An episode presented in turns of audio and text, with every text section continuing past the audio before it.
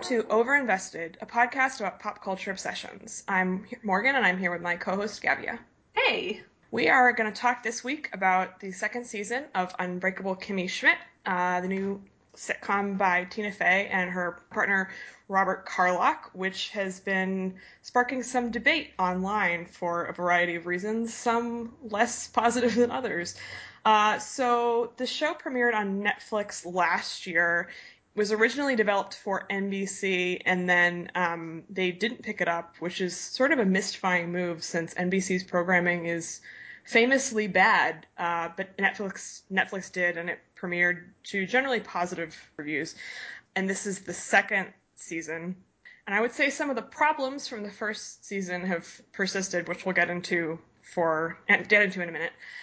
I just should say at the beginning, um, this was kind of interesting for me to watch because 30 Rock was like is one of my favorite shows ever. It was a huge, huge influence on me when I was younger. Um, I went to college in New York City, and 30 Rock was airing, came on the air when I was in high school, and then was still on the air when I was in college. So I went to women's school school in Manhattan, and like everyone in my college was obsessed with 30 Rock and Liz Lemon. Like it was a meme in my school. Like everyone loved her, loved the show, were obsessed with Tina Fey. Like it was this big, big thing.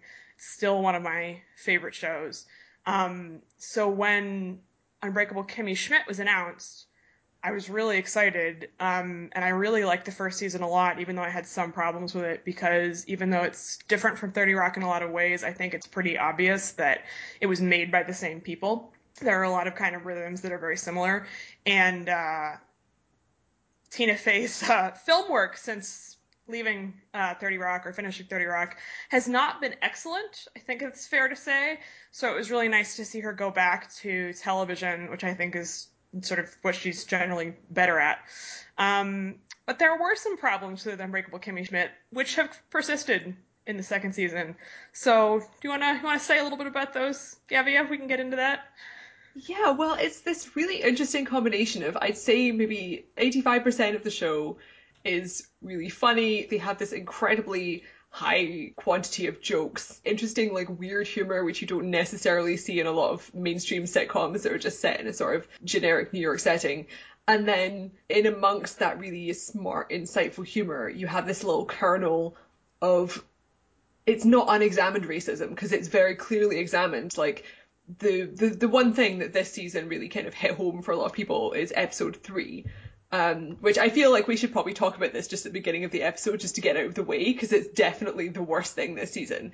And while like like I said, a lot of the rest of the show is really interesting, they just kind of don't seem to understand what people were criticizing about the first seasons. There were certain aspects of season one that kind of received some criticism online, and obviously, like a lot of sitcoms and American comedy in general does receive criticism um, for being racist in some way.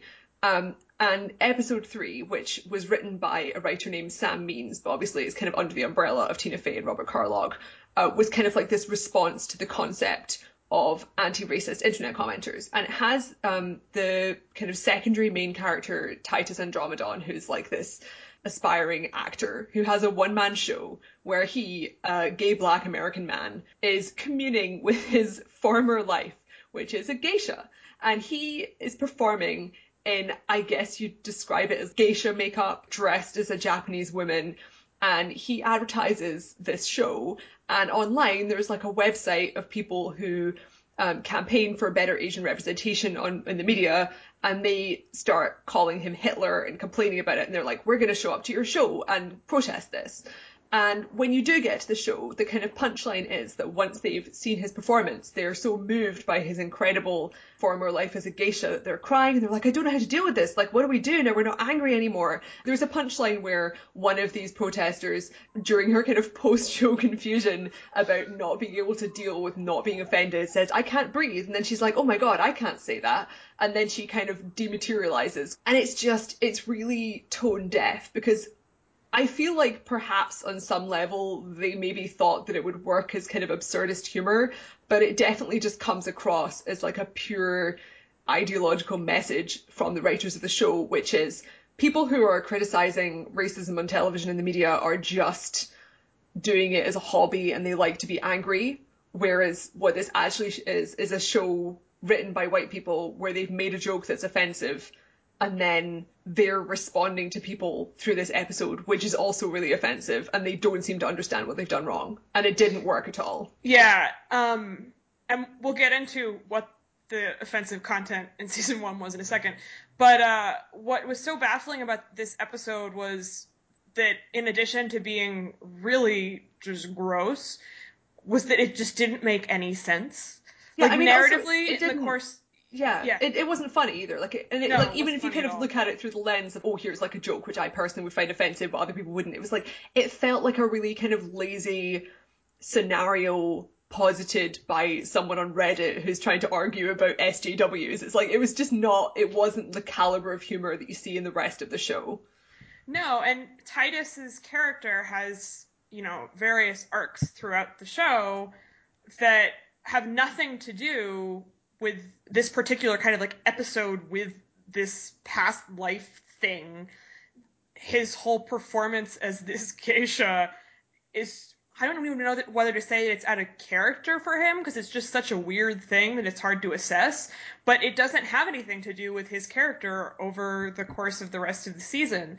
So it just was sort of narratively incoherent in addition to not being funny, in addition to being offensive.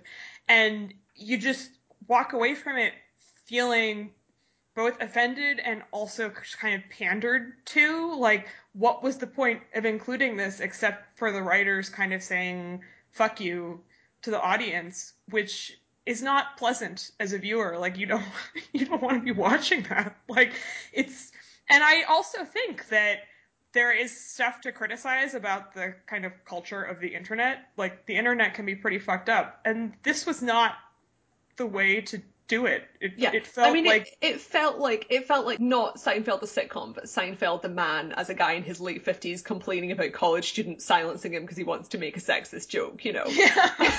it was not. It was not nuanced. It wasn't informed. It didn't seem to understand what the issue was, and it really felt like a problem of, I guess, the show show's like editorial control. We kind of think of this as like a Tina Fey show, but it's a Tina Fey and Robert Carlock show, and this episode specifically was by a writer named Sam Means. He wrote a book once called A Practical Guide to Racism, which you can probably gather from the title. It's kind of a, a satire. Um, and he also worked on The Daily Show. And he was not the right person to choose to write this episode. I don't know if he pitched it or if this was something that was discussed in the writer's room or what. But yeah, I, I think Morgan, you have some thoughts of this regarding the way that comedy is written between like a group of people and the way that the show is perceived as a Tina Fey show.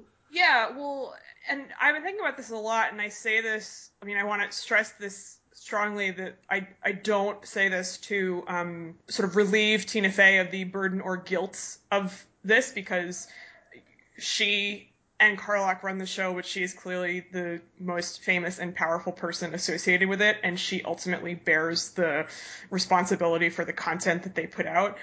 But I think in TV in general, there's this idea that one person is authoring the show, and that's just not how television works almost all the time, unless you are Nic Pizzolatto writing True Detective, um, which fortunately is not often the case. You know, TV is written by a, generally a pretty large group of writers, and comedy specifically often works as people like bouncing jokes off of each other in a room. So, you know, it's hard to say like how an idea like this arises, who is responsible for it, but also then if the writer's room is primarily white, and in the case of uh, this show, I looked up all the people who've worked on it, and a couple of them only did like one episode last year, and so I think a couple of them came on this year, but in total, over the course of these two seasons, there have been 14 writers. Seven of them are white men. Seven, uh, six of them, excuse me, are white women, and one of them is a black woman. It creates an echo chamber, right? Like, there's no one there to say, actually, this sounds like a terrible idea. Or if you are the one person who thinks this doesn't sound so great, like, you're not going to want to speak up. Um, and I think that that creates a real problem. And clearly, on this show, it did. Like this episode is a complete disaster.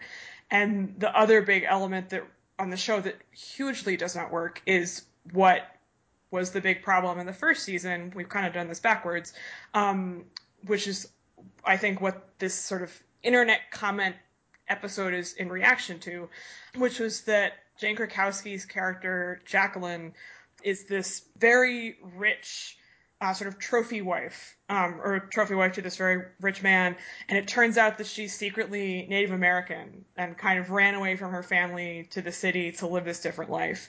And, and like in season one, it was really that was like one of the dumbest twists I've ever seen. So because bad. Because for the whole So show, it's bad. kind of like this is really interesting, like it's fun, it's it's lighthearted, but it's kind of an interesting concept. I wasn't as invested in it as I am with some sitcoms, but it was great. And then they had towards the end of the season, they kind of revealed that Jane Krakowski's character was Native American, and I was just like, it was like Whiplash or something. I was just like, what are you doing? Like, why? And the thing is, It's so hard. and it was weird because like in season two, I feel like was better in that regard. Like they kind of went deeper on that backstory for her. They were more thoughtful about it. It was like an interesting subplot for her because in this season you see her sort of clashing with her parents because they're both like well-meaning, they love her, but she doesn't belong um like where they're living in like a more traditional setting and she kind of belongs in the city but she really wants to get more in touch with her heritage so she's trying to arrange these charity events to help like her family and her neighborhood back home um, and like her Native American relatives.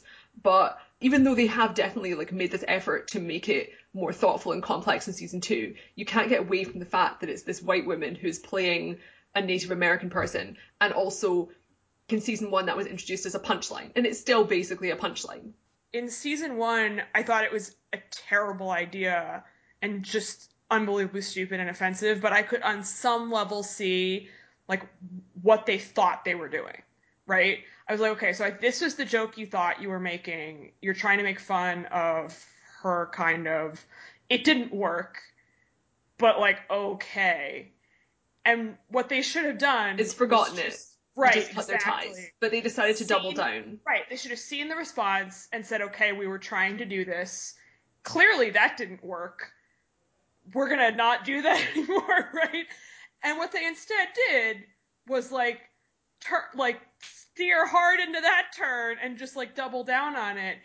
And they did try to make it more thoughtful, but it that's not enough because you can't get away from the fact, as you say, that it's Jane Krakowski, who's very white, playing this Native American person, and it just winds up leaving this kind of like sour taste in your mouth as you're watching, even though Jane Krakowski, who's such a good actress, She's hysterical, But and she's, she's- obviously it's like this role, just like in Thirty Rock, a role that she's perfect for. Yeah, and there are even a couple of moments where she's having kind of um like serious emotions about her family and heritage which that she plays perfectly. And yet you're sitting there and you're just like but you're white. You're a white lady. Like this doesn't it doesn't scan at all. And it's just really demoralizing when you see people writing television that is inherently a medium that has to adapt in some way to the audience, which doesn't mean that it has to take everything the audience says and just like change everything. But very successful TV shows are on the air, generally speaking, for a long time, right? And like time passes and things change. So the shows tend to shift somewhat too. And really good showrunners, I think, are willing to sort of look at what they've done and say, okay, what worked and what didn't.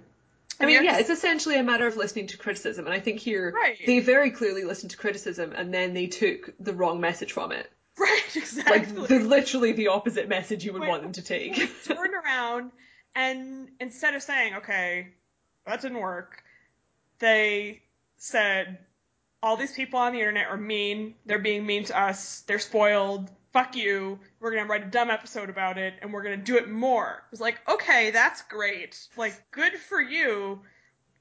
What?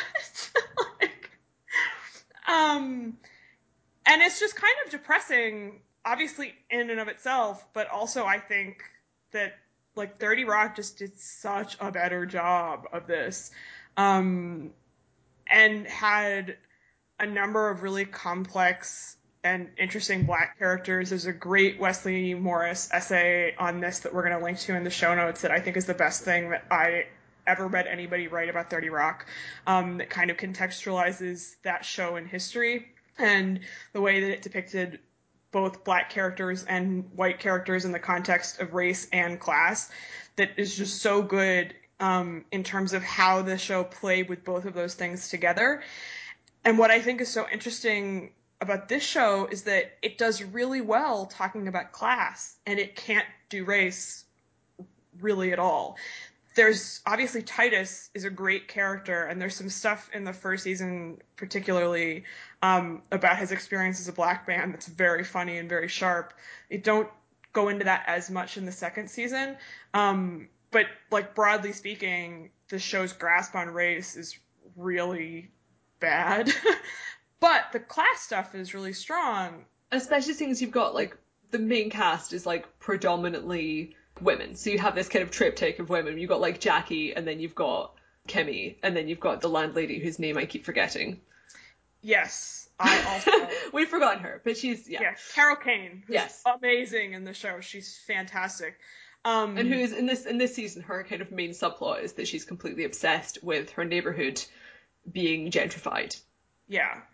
And it's just like unsurprising to me, given the fact that this is a show written almost entirely by white people, that they are much better at talking about class than about race. But those two things are entwined. So you really should be able to do both of them to get at those things deeply. Um, I feel like right now we should have, if this was a TV show, we'd have the little graphic where it'd be like a sparkling star rainbow. It'd be like, it's intersectional over the screen. yeah. Um, but why don't we talk about the stuff the show does do well? Because I actually, for the most part, really, really liked it. I think, as you said, around 85% of what it does, it does really well. It's just that sort of kernel of stuff that is bad. Yeah, I mean, Um, it's this really interesting combination of being very much like a mainstream sitcom, which everyone can enjoy, and it's also quite weird, but it's not something you could describe as a weird offbeat cult sitcom. And it still works as something you can watch like one generation after Friends. Yeah.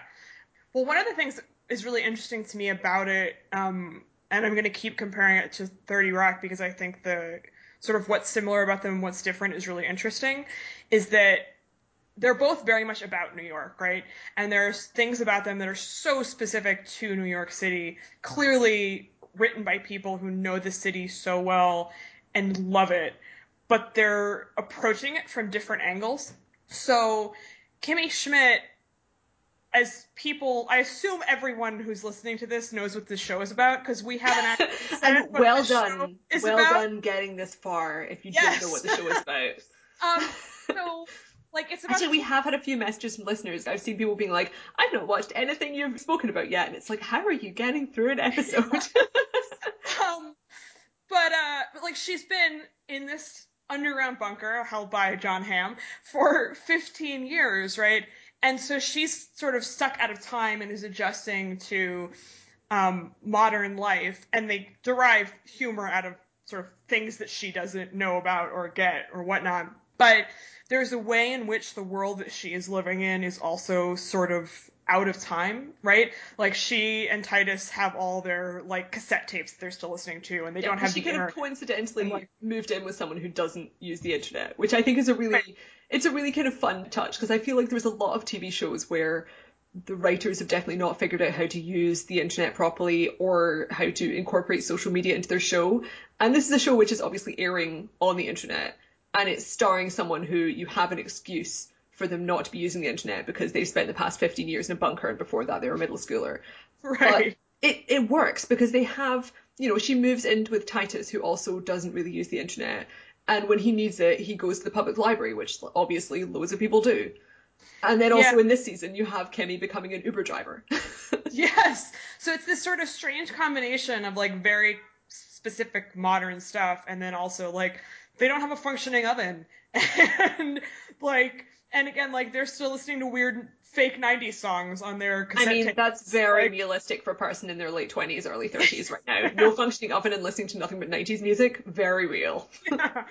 Um but there is like a kind of uh, fairy tale quality to it right? Which is explicitly addressed actually in this season where she talks about like when she was in the bunker she had these sort of fairy tale fantasies. But like carol kane is very much a sort of fairy godmother type character but in a hilarious like vulgar new york way. Like Yeah. it's a sort of crummy fairy tale, but in a romantic sense. Like she's coming to New York to live, and it's all great, except that they don't have an oven. But it's fine. It doesn't really matter if they don't have an oven. Like whatever. Um, and so it, I, I really kind of like the unreal, real sort of common mix of stuff they've got going on. I do think that sometimes the show becomes weirdly both broad and specific at the same time as a result of that tone, right? So with the class stuff, like uh, Jacqueline is now the ex-wife of this phenomenally rich man, and so her social circle is all these like spectacularly wealthy people. Um, and there are certain specific jokes about that like uber rich class that are hilariously funny and specific. At the same time, they are kind of caricatures of hyper rich people, which is fine. Like that's not a problem. But I was thinking of it in comparison to 30 Rock, which Obviously, you have Jack Donaghy in that role. Right, and the sort of like satire there is very tied to like media and business and the sort of like bourgeois culture that like Liz lives in and then also the like wealth he occupies. And I think that there's something more kind of grounded there, but also the show has a kind of savvy knowingness that is usually shared by the characters, right? Whereas on Kimmy, the audience often knows more than she does about stuff, both about her and about just like the world. And so I mean, there's- isn't a smart character on Kimmy. Everyone, everyone on Kimmy Schmidt is an idiot because Kimmy is really naive and well-meaning and sweet and easy to fool. Jackie is an idiot, yes, uh, but this really interesting kind of manipulative but failed manipulative trophy wife idiot. yeah, You know, Carol Kane is I don't know. I mean, I guess she's yeah, she's very she's got like a very limited worldview, and Titus is just this hilariously sort of he's this really kind of venal, self-obsessed, like Yes. lazy guy who just wants to be a performer but like doesn't make an effort, which I really enjoy because there's so many, you know, there's so many characters who are played for comedy who are either failed actors. You know, maybe they're not talented or they're not very, they're trying hard and they're failing. And it's like, it's really clear that the reason why he's not getting anywhere is because he's not trying at all and they make it really explicit. And for some reason, I find this hilarious. Yes. like, it's like really it's cruel often humor. true. It's often true. He's he's not making any effort. like, Like when you meet someone, they're like, you know, I'm I'm a creator, and it turns out they, they, they had an idea for a book once, and they like took notes Yeah. for it three years ago. Yep. They've been thinking about it since a lot. um, but yeah, I think I think that there are things about that that are both like interesting and then limiting. I mean, so it's obviously like it's good that they didn't make the same show as 30 Rock again. Like that would be boring and also you just it just wouldn't work. You can't do it. Um, but I think that there are both positives and negatives to having that kind of different perspective, right? So I do think that there can be a feeling of distance between the viewer and the characters. I mean, I can obviously only speak for myself, but I was very involved with the story, especially in the second half of the season. I think it gets a lot stronger, and also there's much less racism, which really helps get you get you involved. um, but uh, it also just kind of the plot consolidates. I think a, second seasons of comedy shows, I think often, and this is probably true with dramas too, but I was thinking about comedies and preparing for this. There's often a kind of scattering effect with the plot, right? So if you're doing the first season, you have to plan the whole arc and you're starting with the characters, right? So in the first season of Kimmy, like she's rescued from this bunker and that obviously jumpstarts a very clear path forward for the show. And the end of the first season is the trial of the Reverend who um, was the one who kept her in the bunker. Um, so something like Brooklyn Nine Nine, the big conflict of the first season for the main characters is um, like Andy Samberg's character and the captain of the police uh, precinct don't get along, and then by the end of the season they do kind of get along. Um, then in the second season, it's sort of like, what do we do now? And I think oftentimes these shows get a little bit scattered because they're trying different stuff out, which doesn't necessarily have to be a bad thing. I think the second season of Girls is one of my favorite seasons of TV ever, and it's very much like that after having a first season that's very, very sort of contained. Um, and I think the first season, the the second, this season of Kimmy Schmidt, excuse me, the beginning half of it does feel a little bit like they're just trying a bunch of stuff out and not really sure what's going on. Yeah, I And mean, the, the first half of the season is kind of self-contained. They've got it in a time loop. Yeah. And then, because like the, the first episode opens with like a scene that you then see at the end in like episode five or six or something. Um, and it's almost like they have episodes that are. It's not they're totally non-serialized. They sort of stand alone a little bit. And then the second half of the season gets more deeply into basically Kimmy's trauma from having been kept in a bunker for 15 years with this man who clearly has been raping her like this and the other women who are down there like that's never explicitly stated but it's Yeah. pretty obvious that that was what was And going it's on dealt with so well. Definitely, it's it's dark humor because it's a comedy about someone who was kidnapped and presumably raped by a cultist. And you, they they kind of call back to it sometimes when she's in like a love scene with one of her love interests. You know, when she tries to have sex, she'll like elbow him, him in the face or put him in a headlock or something. You know, I think it's kind of the first time I've seen something where you can describe it as like dark humor and gallows humor, but it's not shock value humor and it's also not really adult rated. Like it's weirdly childlike, but the subtext is incredibly dark and emotionally complex. They've really thought it through. It makes sense character wise and the way she reacts to people. They've really got this very cohesive idea of how she should be progressing after being after escaping from the bunker. And that's why like this season they introduced Tina Fey's character, who's her therapist, who is just amazing. Her kind of gimmick is that she's an alcoholic, so during the evenings she's this really wild character, and during the day she's this very sensible therapist. And she and Kimmy form a friendship slash patient doctor bond. But when this character showed up, I was just like, Morgan is gonna flip. it was catnip to me Morgan loves therapists. I, well, what was so funny is that I like TV shows love therapists. There are therapists on so many TV shows. They're You would actually die at the therapist on Person of Interest, who's like this attractive young woman who the main guy has shitty conversations with and then like makes out with, and I'm like, this is the worst subplot the show has ever done. they are always awful. It's always so bad. Like you get the sense that the people writing this stuff have never been to therapy or they have and just decided that reality doesn't matter or they went like two times as Obviously, practice. the one exception is Hannibal, where all the therapy is so incredible. realistic, so true to life. Um, It's like, Like if, if, if therapy was written by the Brothers Grimm. yeah. Um, but uh, like Mr. Robot had a therapist on this past season that was like Oh. so absolutely preposterous. I was just sitting there. I mean, I I strongly disliked Mr. Robot, which I realize is an unpopular opinion amongst people. I in the watched the first half and enjoyed it, and then couldn't make myself finish it, but I will, Yes. and I think I will like it more than you. Yeah. It gets even you at the end might get a little bit. I had to Um, stop once they made the big reveal. I kind of my brain spiraled out of my skull.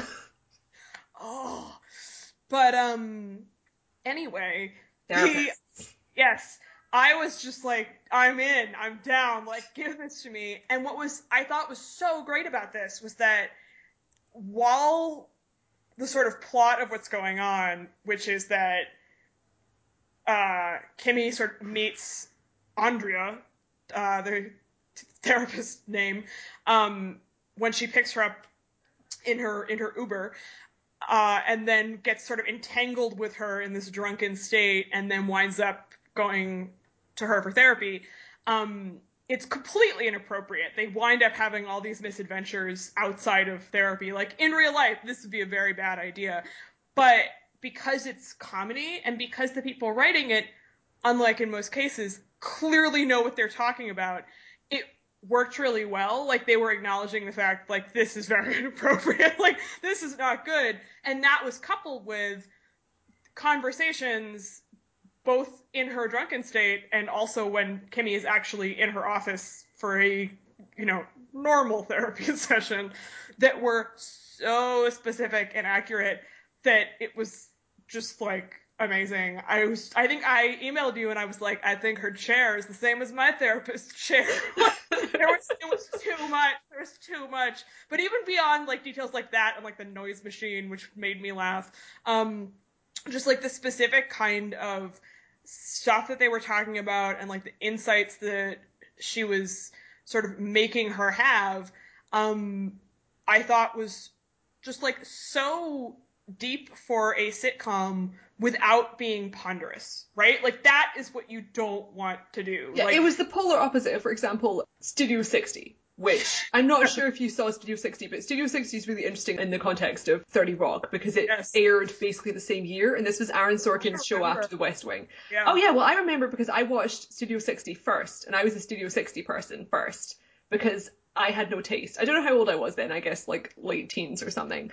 But um, like it was also about behind the scenes working at basically Saturday Night Live, and it was a fundamentally unfunny show about characters who take comedy as seriously as the characters in The West Wing take running the country.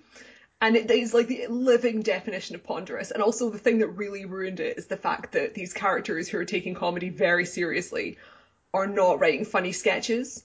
Whereas 30 Rock is the polar opposite because it's very funny and the characters in it are plainly writing bad sketches because the show they're working on is like ranging from mediocre to absolutely garbage. yes. and they don't really bother showing what they're working on almost ever. Like, Like, and occasionally when they do show a sketch, it'll be just something, uh, it'll be like an absolute nightmare. It'll be something where, like the worst SNL sketch.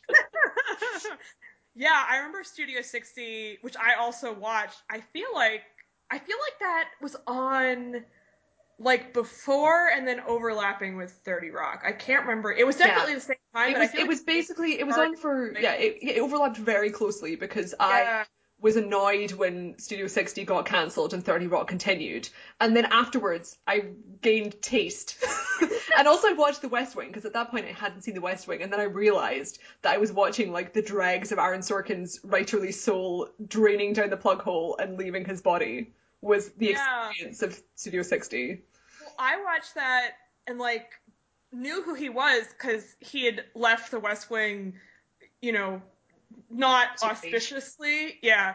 And my parents had watched that and um but I didn't really know who he was and I had like liked it kind of and then realized in retrospect that it had not been good. I mean, he also recycles like The like same thing. episodes, lines, and characters and names It's- whole cloth.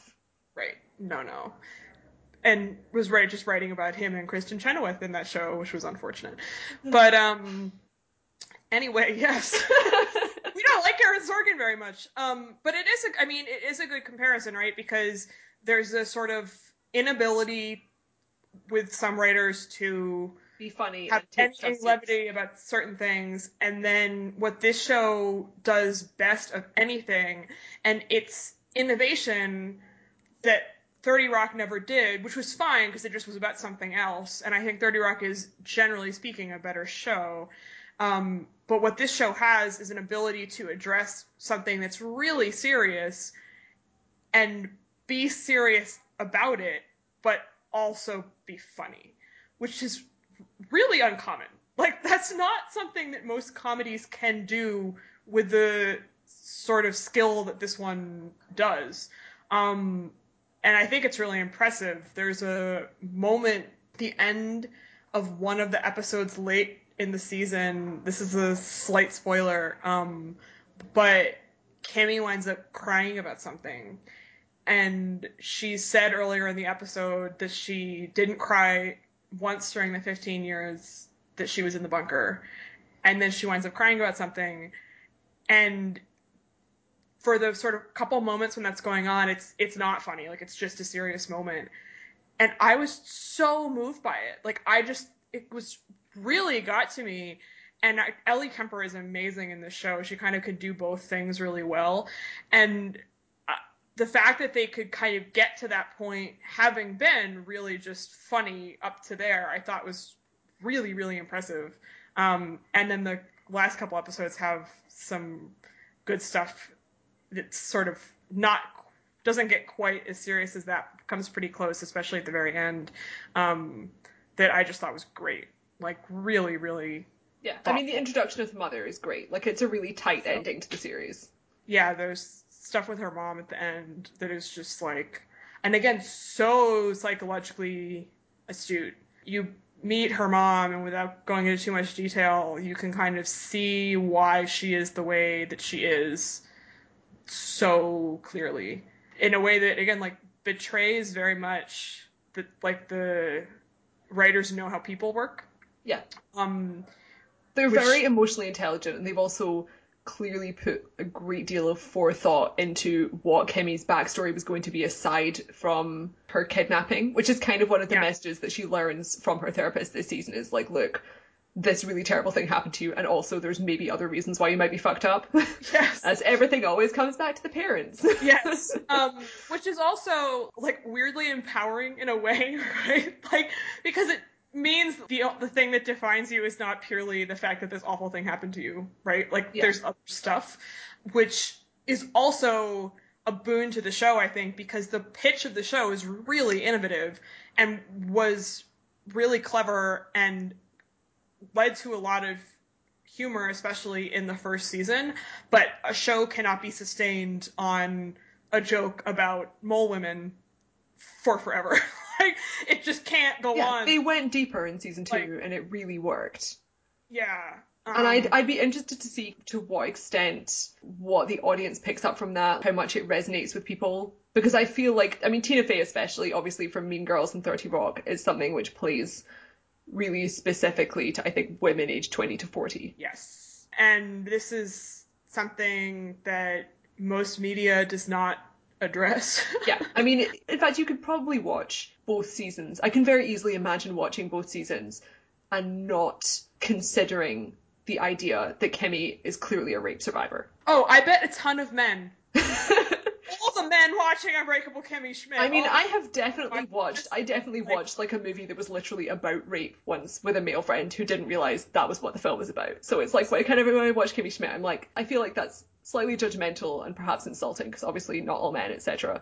But yeah, like it's done with a very light touch. slightly less so this season, I would say, in the first season. Yeah, The first season it was pretty subtle. Yeah. This season, like she literally is like kissing a dude and then whacks him on the head with a telephone repeatedly. like is that hmm, what what could be happening here? It's like perhaps there's some trauma in her past. Like however, I am sure that there will be people who don't get what's going on.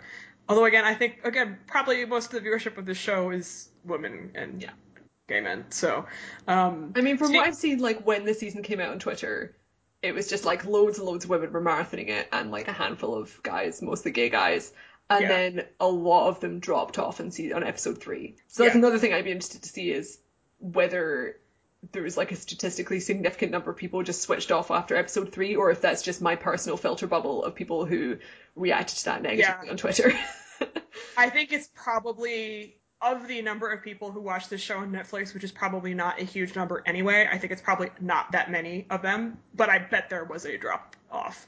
We will never know because Netflix doesn't tell us anything about Netflix is a Statistics? lockbox. Yes.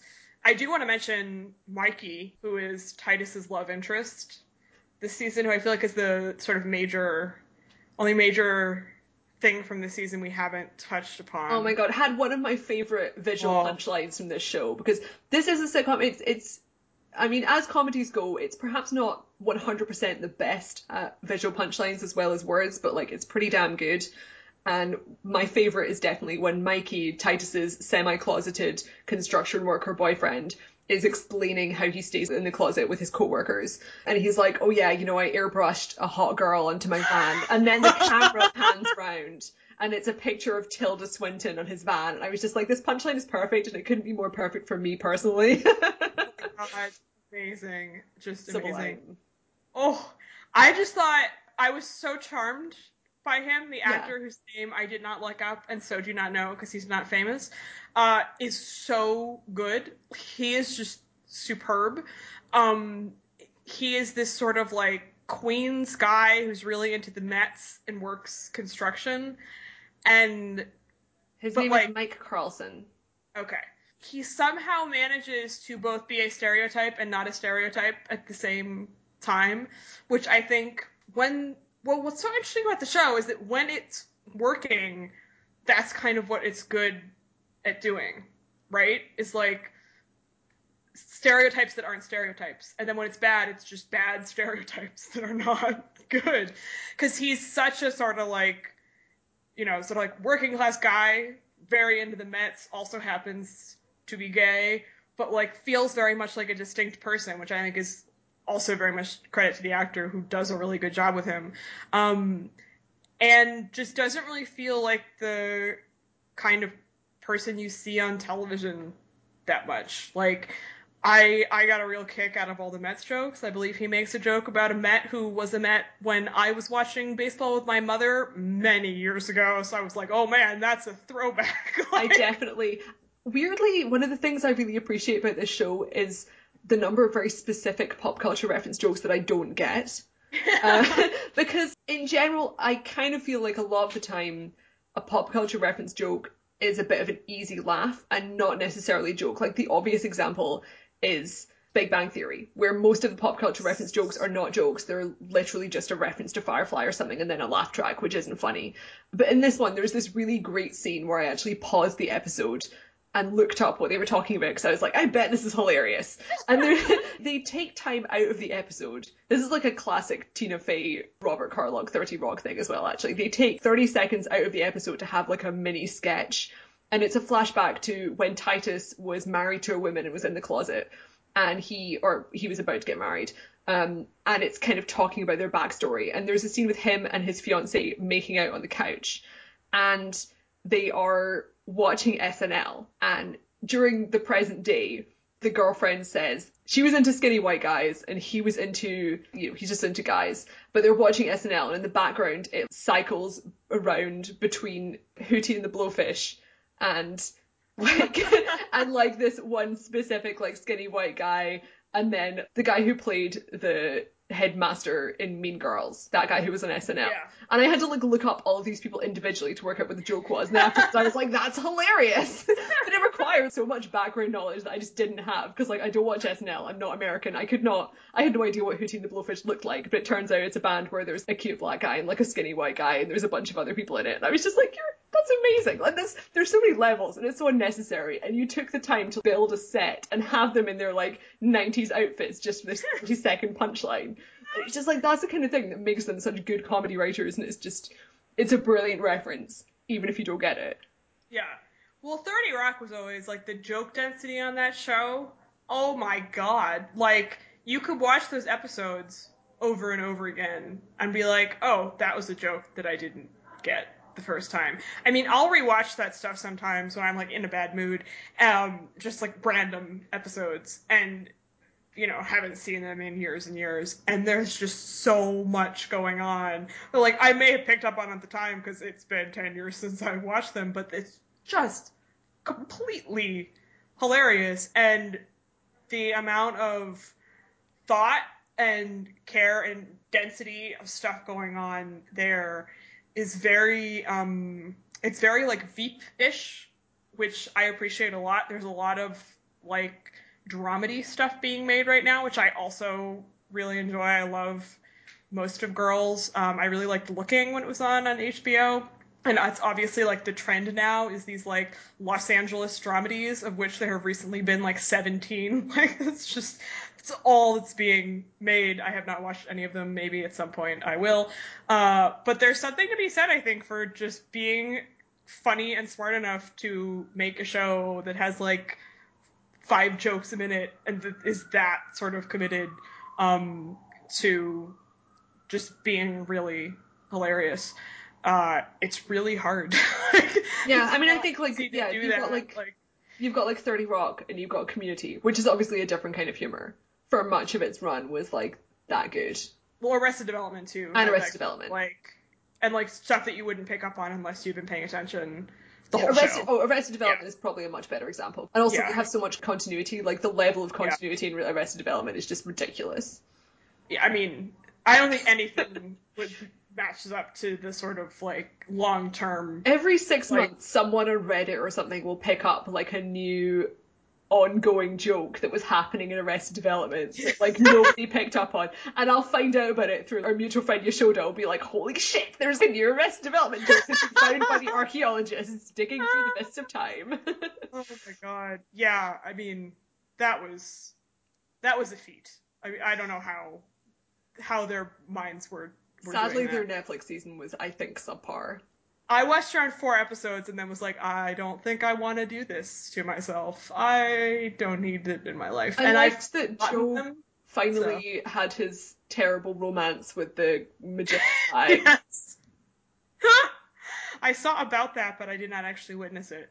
Um, but uh, But yeah, I mean, just just watch the seasons that aired on air, and they were great. yes. Um, which I realize some of the youths listening to this may not have, which is horrifying to me. Oh god, because that was yeah. How many years ago was that? I mean, I wasn't watching it on air. I didn't have a TV. Many years. Yeah. But I also made everyone I knew watch it, and then we were all obsessed with it, which like nobody else was at the age of like 15. Like, it was it was an interesting time. We would Um, not have been able to interact because I had not seen television at that age. There was like the first TV show I ever watched was Buffy on DVD, and I think that was about the age of 15. So that, That, was, was, like, one of the first. That and like Lost were like the first two shows that I Yeah. actually like got into. An interesting combination. It was it was a wild a wild. I mean, those are both really strong choices because I watched Buffy, Yeah. which is an incredibly high bar to start with. And then the shows that I started watching in my late teens and then when I went to university were Supernatural and Stargate Atlantis, which are both atrocious. But I was so invested in, and I still am to this day. yeah. At some point, I'm going to catch up with Supernatural. We may do a Supernatural episode where you just listen and cry while I talk. Yeah, I, I have enough familiarity from having endured the internet. Um, anyway. yeah. now that we've had that digression, yeah. TV watching habits when I was 14 and 15 years old, I guess the last thing to say before we finish is that I want to sort of come back to the writer's room thing and the diversity on the show and broadly in Hollywood, because this is something that I think about all the time, as I think a lot of people who follow TV and sort of the industry behind TV do. I mean, especially the moment because obviously there was so much coverage for character deaths at the moment because there's been Yes. several shows where either you know lead female characters or people of color or gay characters have been killed off or actors have left the show. It's very difficult to untangle the things that go on behind the scenes there. So sometimes it's because an actor has decided to leave for personal reasons or there's conflict behind the scenes or it's a writer's room thing, which is very clearly what's happening with Kimmy Schmidt. But like one of the things that's so interesting to me about television is how it's made, right? Like almost no TV show that's on the air for enough time doesn't fuck up majorly in some way. And I don't mean in this way, I mean just in terms of plot. Because like if you're on for six years, like you're gonna just mess something up. Like it's too much time. Because even if you have like planned out as much as you can from the beginning, like something is going to change. And like it's so much energy to keep that up for six years. Like you're just gonna sort of fall down. But that's part of what's interesting about it is that you're watching people do this creative thing in real time. Um, and usually it's a bunch of people contributing to that creative process, even if it's one or two people who are sort of supervising and have a vision for where it's going to go. Um, and recently there have been a couple of shows that have been sort of written by one or two people. And I'm always sort of intrigued by that because I feel like in theory, that's an interesting thing. And I would like to see a show that's written by one or two people that actually works. Because I don't think it's impossible that that be the case. But I have not seen a great example of this. So there's True Detective, which is a complete clusterfuck. I'm not going to go into it. It's it's a disaster. There's Penny Dreadful, which we have both watched at least part of. Yeah, has- I mean, I was very into Penny Dreadful for like Yeah. one season, and then I got halfway through season two, and it kind of it lost its way a bit. Yeah, and there's the Knick, which is was written by two white men. Uh, Penny Dreadful is written by John Logan, who is also a white man. Who is And- fantastic. Like, I mean, John Logan is just. I mean, I love Penny Dreadful, but like, it had so many flaws that So- seemed like they should have been solvable. There are a couple of issues there, but the major ones are that it didn't really was not really capable of dealing with class. this takes place in Victorian England. It's kind of in a fantasy world, but like Victorian England class is inimical to discussing that, right? Like you can't you can't really get away from that and he was trying to and it doesn't really work. And also did some really racist stuff. And then the Knick takes place around the same time but in New York City. And the race stuff on that show is incredibly well done, I think. And it's super sexist. Like they they're just so bad at it. You see, that's what put me off watching The Knick because I've heard super positive things about it from a lot of people, and then I kind of hear from you like I just like I can't hack it, like I can't be bothered. Yeah, I, I would actually recommend like anyone listening to this, the first season of The Knick has some problems in that area, and I found it them minor enough that like I loved it. Like the the Soderbergh's direction is amazing, the acting is great, and then I made it like three episodes into the second season, and it was so unbearable. And also the writing was just not very good. And it was just like, I'm done. But you look at those cases, right? And you think, okay, so in the best case scenario, television is a medium where you have a bunch of people in a room who can all have diverse perspectives, both in terms of race and gender, but also just coming from different places in life, who can say, okay, actually, that doesn't make any sense or just have a different idea for something. And that's actually really cool. Like, you do need someone in charge, but there's a huge amount of potential there for really interesting ways of storytelling that are quite different from the ways we write novels, which of course is what television is always compared to. And instead, what Hollywood has tended to do is to put a bunch of people with very similar experiences and backgrounds in a room together. Which is and what so, I mean. Actually, in the okay, context of Kimmy Schmidt, that's SNL because SNL has spent decades sourcing their comedians from precisely the same background. Yes, um, and Kimmy Schmidt actually, we should say, there are an uncommonly high number of women who write on that show. Usually, there are not that many. It's just that they happen to all, with one exception, be white, which is not great.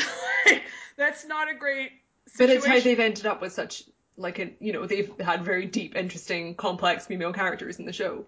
Yeah, and then also some race problems. Yep. Um, and so it's just it's depressing given that the way the medium is made would seem to allow for this immense level of sort of diversity of voices contributing to it and instead what has happened which of course is completely predictable and unsurprising given the way that Hollywood works, is the sort of like dominant voice, which tends to be white and male. In this case, is white and male and female. But I hope what happens sort of going forward is that less of that, less of that occurs. And obviously, there are other shows that are doing better than this one on this issue. And but uh, yeah, that's that's my downer downer comments to end this episode on. Yeah, I feel like we have a bell curve. But we started in with "Here's what's wrong with Kimmy Schmidt." We peaked with like fun, and then it's like, look, guys, gotta remember. the industry sucks. Media Every- is flawed. yeah, I mean, I think the subtitle for this one could really be like your fave is problematic because even though Tina Fey is more of your fave than my fave personally, although I think that she's really talented, but she's such a classic case of someone who both is extremely good at her job and is very successful, and also is kind of often trumpeted as this sort of feminist icon. I think somewhat rightly and somewhat wrongly, depending to what extent you're gonna like dig down into the issue of intersectionality. But yeah, there's some big flaws going on there. She's aware of them. She's decided they're not flaws, and she's decided to uh, march straight through. Yep. It will be interesting to see what they do next season. like what what is in store for us after this beautiful celebration of past lives that we got this year. Oh, I can't wait. At least at least we're gonna get some quality Jon Hamm. Oh god. Yeah. He's free now. yeah. there was not much Jon Hamm this season of Kimmy Schmidt, but he is gonna be back. Yeah. I am I am thrilled. He was my favorite part actually. Of... I mean, he was amazing last season. It was a brilliant piece of casting. I I was laughing so hard I was almost crying. Uh, and they did manage to get in Mad Men jokes Yeah. season, even though he was for the most part not physically present. Even Mad Men jokes that I got having not watched Mad Men. So like obviously I've absorbed a lot of culture. but like well done. Oh my god. So uh yeah, I think that's about all that we have. I think for- so. Yeah, I mean this is I think it's gonna be quite rare that we talk about a sitcom on here because as per the overinvested title, neither of us are super invested in any ongoing sitcoms at the moment, but Except Veep, which Except Veep, which we will end up talking about. anything. We will talk about it at some point, but you should watch it. I'm you don't. gonna I'm gonna end up watching I mean I've watched the first season and I'm very into the thick of it, which is by the same showrunner as Veep. Which we would also recommend uh, if you have not seen it. It's a genius piece of television. Um, In the Loop also was his film, which you do not need to have seen uh, the show Yeah. to watch Brilliant. that. It's Brilliant. amazing. Oscar nominated really? For what? for screenplay. Oh my god, Yeah. that is very deserved. That's why I, I saw it at the time. Yeah, because I was like, oh. Nominated for screenplay, like I ought to watch it because that's the person I am. And then I was just like, "What is this?" I mean, I watched it because I'm British and I like politics, so I'd seen Yeah. the sitcom, but I was like, I've got to see the movie, and it is it's a really good standalone way to get into Armando Iannucci, yeah, and also obviously um, Peter Capaldi, the current Doctor Who.